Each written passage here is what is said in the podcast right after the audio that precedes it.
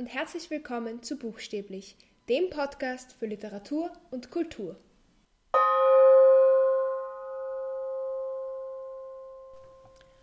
Der Juni ist fast vorbei, das heißt, heute mache ich die letzte Folge aus meiner Pride Month Serie. Wir haben ja schon über eigentlich ein Sachbuch geredet, und zwar die ABCs of LGBT Plus von Ash Hardell und über ein Thema, das zum Pride Month passt, nämlich Queerbaiting. Und dieses Mal möchte ich einen Roman vorstellen, in dem es LGBT plus Charaktere gibt, aber das ist eben lang nicht das einzige Thema, sondern es geht auch um Rassismus, Rollenbilder, Kriminalität und familiäre Probleme. Und zwar heißt dieser Roman Aristotle and Dante Discover the Secrets of the Universe und es ist von Benjamin Alire Science.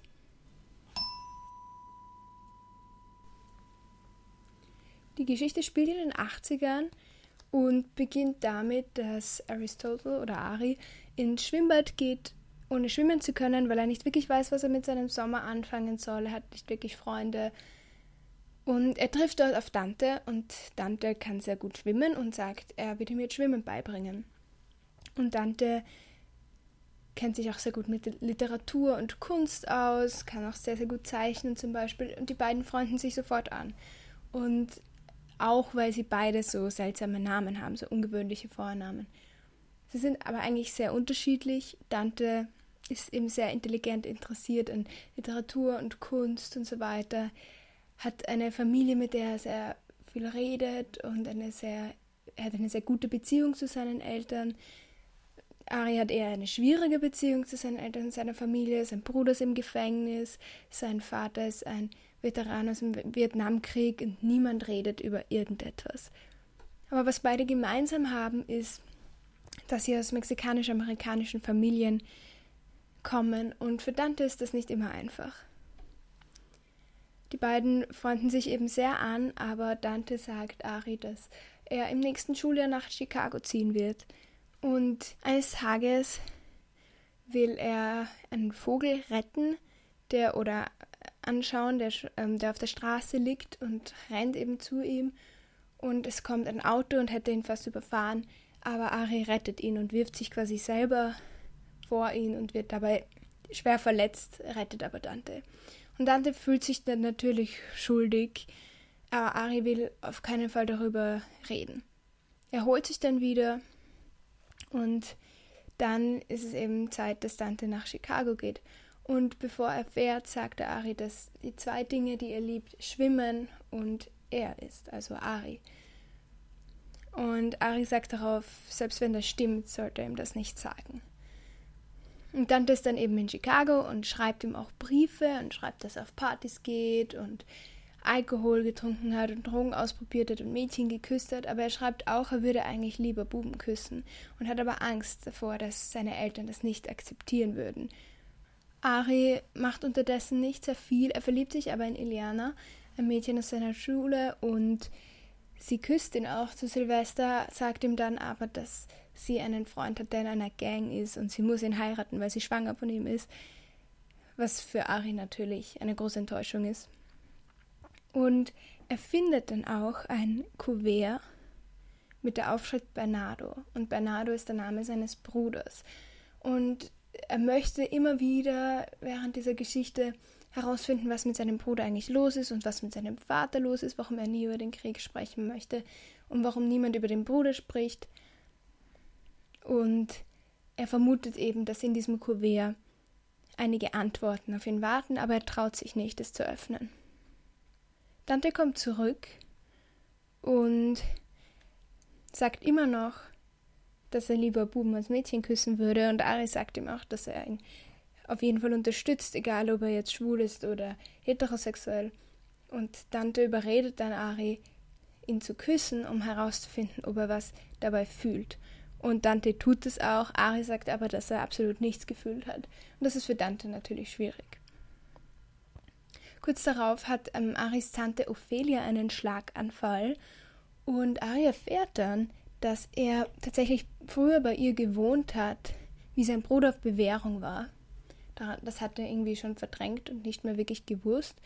Und bei ihrem Begräbnis ist eigentlich fast niemand anderer dort, also keine Leute aus der näheren Verwandtschaft, weil sie nämlich mit einer Frau zusammengelebt hat und deshalb vom Großteil der Familie nicht akzeptiert wurde. Und nach diesem Ereignis entschließt sich Aris Mutter endlich mit ihm über Bernardo zu sprechen. Und zwar ist er im Gefängnis, weil er eine Transgender-Prostituierte umgebracht hat. Weil er herausgefunden hat, dass sie Transgender ist und sie dann eben tödlich verletzt hat. Und dafür ist er lebenslang im Gefängnis.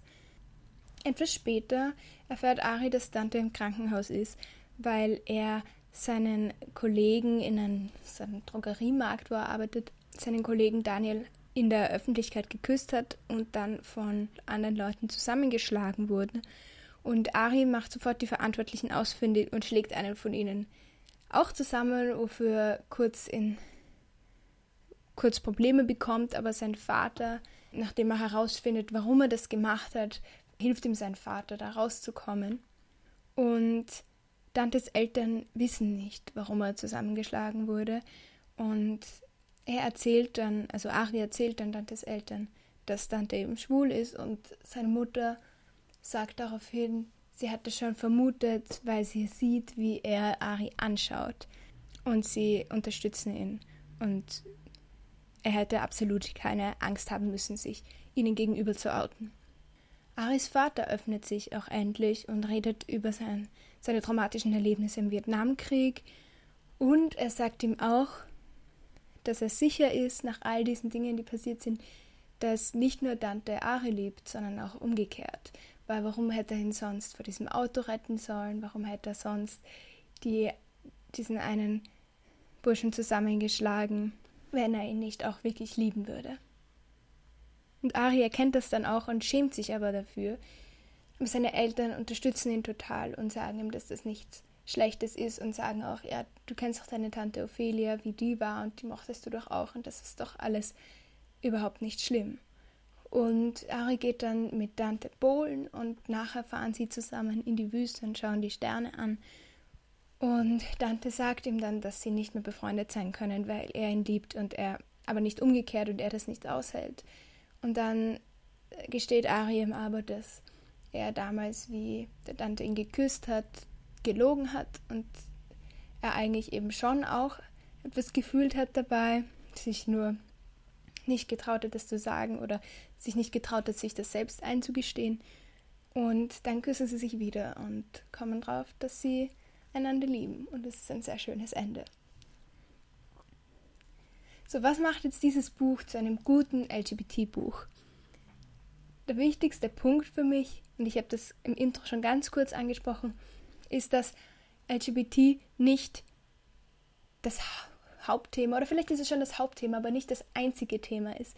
Es ist sehr wichtig, aber es geht eben nicht nur um um die sexuelle Orientierung der beiden. Es ist nicht um dieses Thema herum konstruiert, sondern es gibt sehr viele Themen, die angesprochen werden und das ist eins davon. Was ich auch sehr gern mag, ist, dass Dante und Aris sehr unterschiedlich sind. Dante ist ihm sehr offen, gesteht sich sehr schnell ein, dass er schwul ist, weiß das, probiert Sachen aus, um es herauszufinden.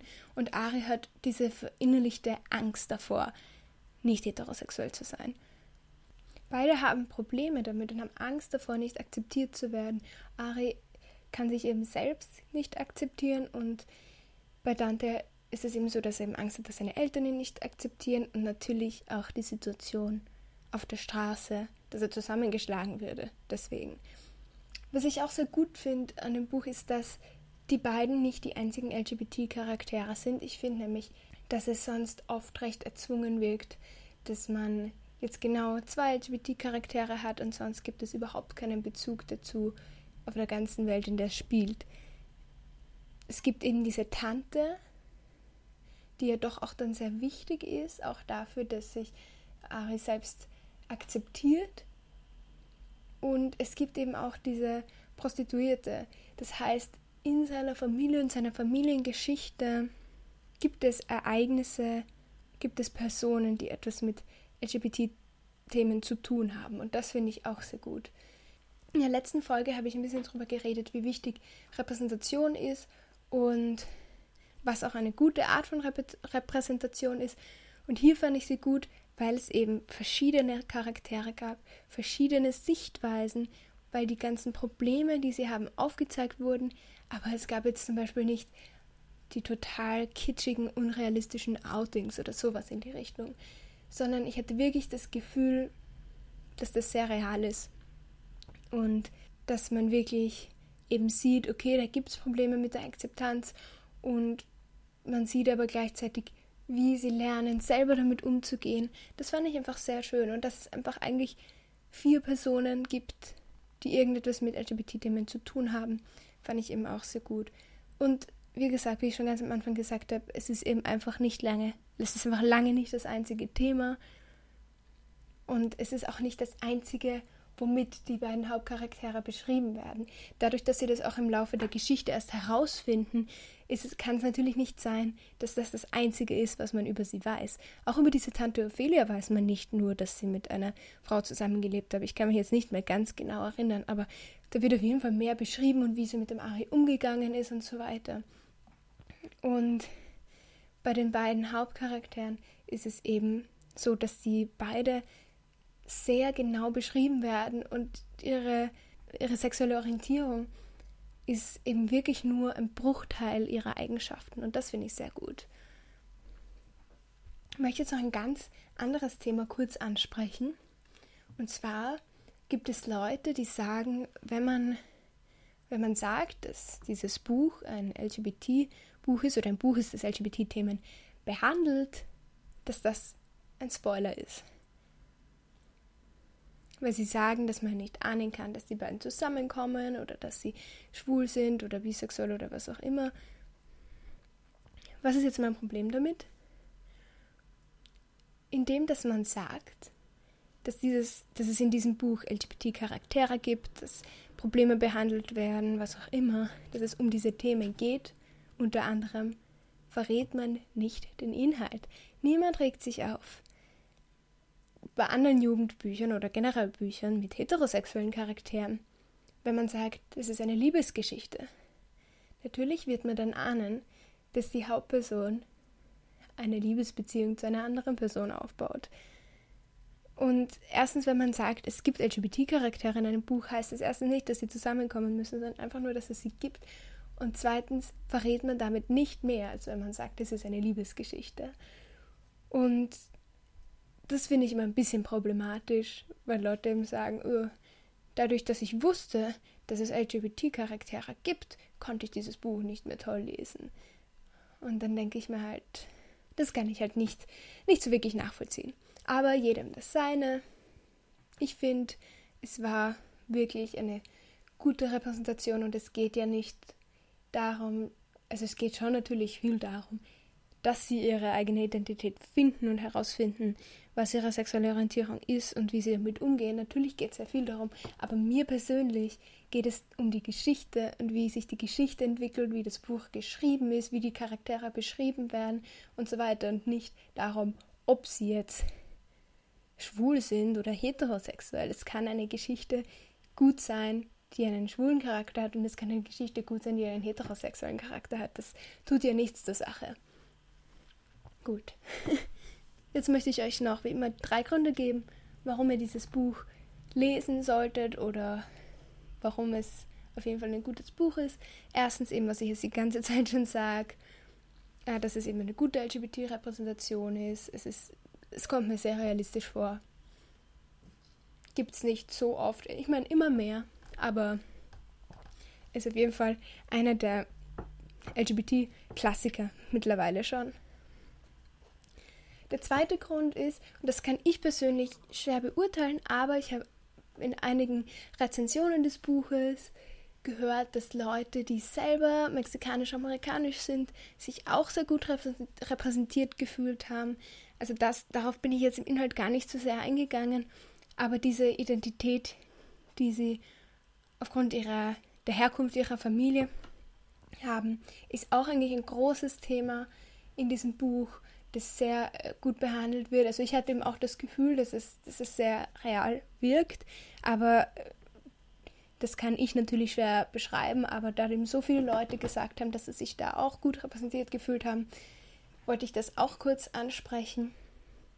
Und der wichtigste Punkt für mich ist eben wirklich, dass es so eine große Anzahl an Themen gibt, die behandelt werden und generell, dass die Geschichte eben so aufgebaut ist, dass es eben nicht so wirkt, und zwar wirklich nie so wirkt, das wäre sie konstruiert um diese Themen herum, sondern es ist einfach eine sehr normale Geschichte und in den Leben, im Leben dieser Personen kommen eben diese Themen vor.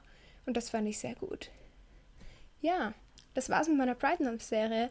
Ich hoffe, ihr konntet was lernen, vielleicht neue Bücher zum Lesen finden oder einfach drüber nachdenken. Nächste Woche wird gleich noch eine Serie zu Ende gehen.